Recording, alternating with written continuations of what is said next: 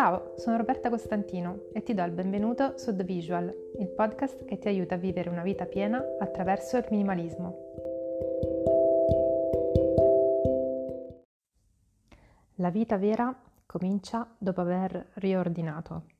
Potrebbe sembrare una frase detta dalla pluricitata casalinga di Voghera, che nel nostro immaginario è una stacanovista dei lavori domestici, ma in realtà è il claim di Mary Kondo, la donna famosa per averci spiegato l'importanza del decluttering nelle nostre vite ormai al limite dell'accumulo patologico.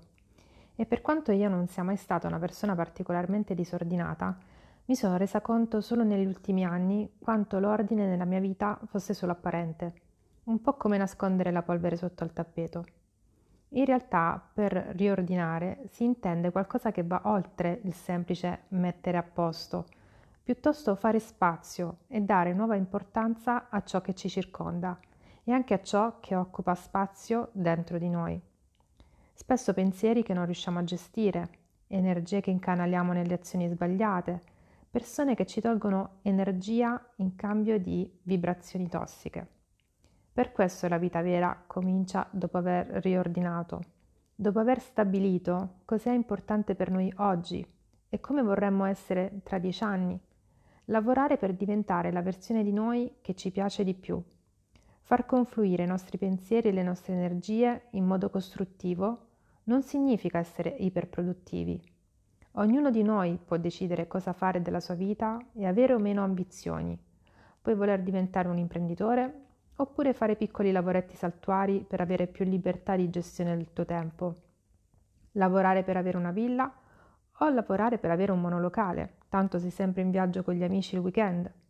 Vedete, non c'è un modo giusto o sbagliato di vivere la vita, ed io l'ho capito solo ora, quando per anni mi sono negata alcune esperienze importanti, soprattutto all'estero, per paura di perdere tempo.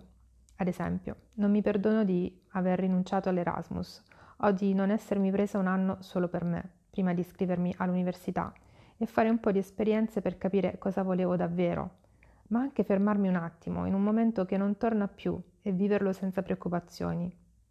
Ma sei sempre in tempo per correggere il tiro, anche dopo, basta capire come e lavorare per ottenerlo. Una cosa è certa, le risposte a ciò che vogliamo dalla nostra vita non arrivano da sole. Dobbiamo guardarci dentro e smettere di mentire a noi stessi o rimandare la domanda. È solo così che potremo iniziare a mettere ordine e poter cominciare la vita vera.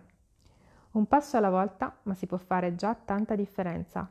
Il minimalismo è uno stato mentale, un approccio alla vita e non solo alle cose materiali.